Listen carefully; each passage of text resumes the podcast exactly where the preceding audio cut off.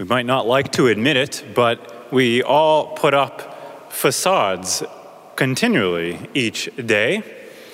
We present ourselves in particular in different ways to different people and different groups of people. And from that feeds our uh, constant lure of competition and comparing ourselves to one another. Sorry, I know that's not relevant to. Nobody's competitive here. And I know that's true, though. I can say it with certitude because it's been happening since the fall of Adam and Eve.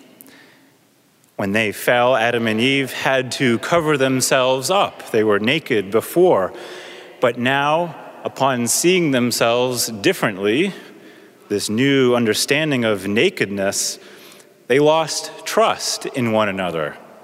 And so they had to clothe themselves.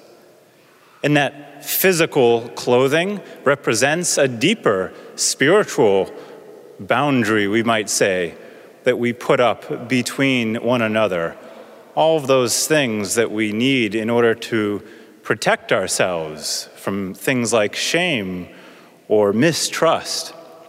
All of those things that entered the world with original sin, things that we were not created with originally.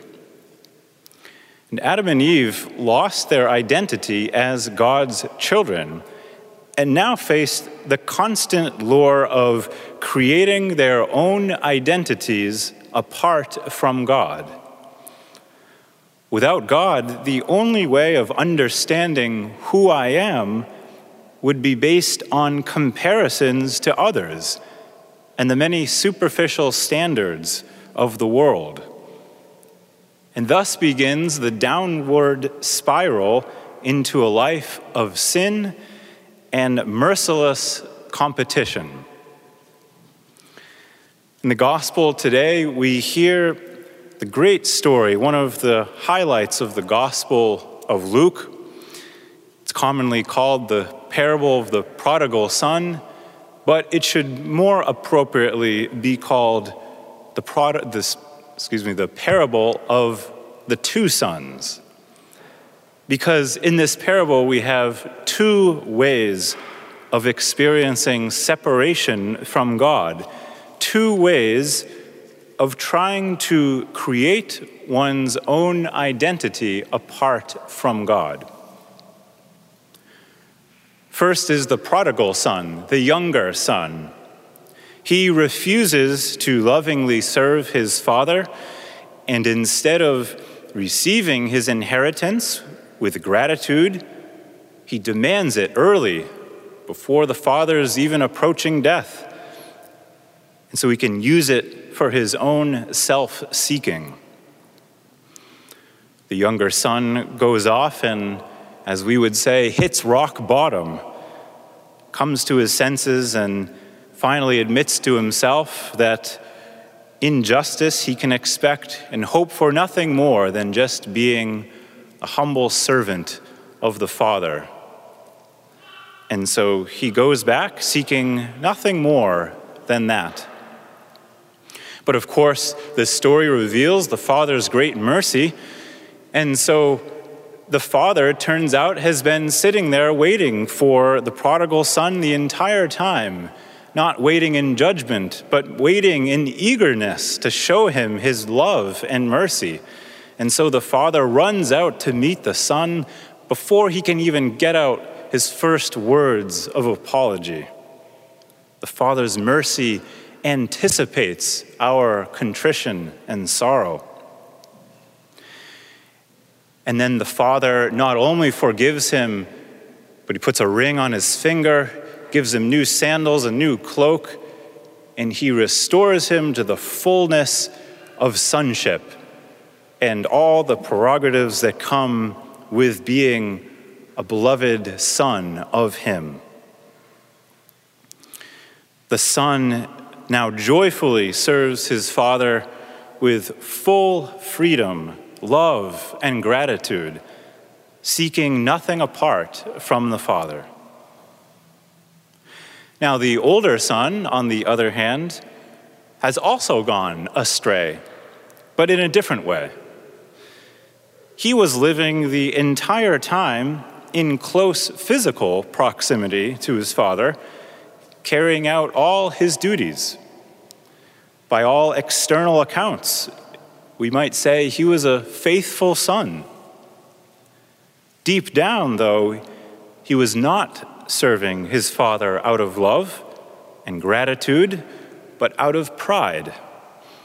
He was fulfilling his duties in order to prove himself, to gain acceptance, to earn the love and approval of others. It's like he was doing all the right things for the wrong reasons. Obedience had become a burden, service had become slavery. And so over time, resentment set in. His heart was hardened to the point where, when his younger brother returned home, he was unwilling to celebrate or even acknowledge him as his brother. The older son identifies him to the father when he comes back as not as my brother, but as your son. The parable ends without telling us what becomes of the older son. Perhaps we all experience that deeper interior estrangement from God at times, that constant temptation to create an identity apart from God. It's how Satan tempted Jesus in the desert from the gospel of the first Sunday of Lent that we hear each year seeking happiness and freedom in things like pleasure, riches, fame, and power, things that will all eventually fall short. So let's invite Christ to tear down those facades and bring us back to the Father's house, that special place that Christ has personally prepared for you and for me. Now, it's easy to look at the prodigal son and his older brother and think, okay, I'm, I'm not living in a state of grave sin. I'm not living this life of dissipation, and I'm fulfilling my duties, so I must be doing okay. Maybe this doesn't apply to me. But I think that's the deeper meaning of this story that the Christian life is not just about avoiding sin and fulfilling a series of duties to God. In fact, that's just the beginning of a life of ongoing conversion. It can be hard enough for many of us to overcome grave habitual sins, but once we do, then the real work of sanctification begins.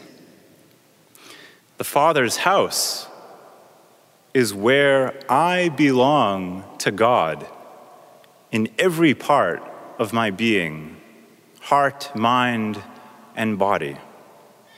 Only in the Father's house is true freedom found, where I don't have to prove myself to earn His love or to win approval from anyone else.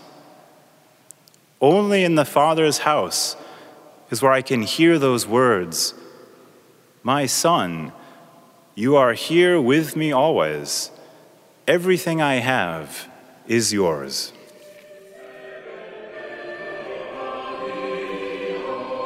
Thanks for listening to Within the Walls of St. Paul's Sunday Homilies. Please be sure to like us on Facebook and consider supporting us by visiting stpaulsharvardsquare.org. That's stpaulsharvardsquare.org. God bless and see you next time.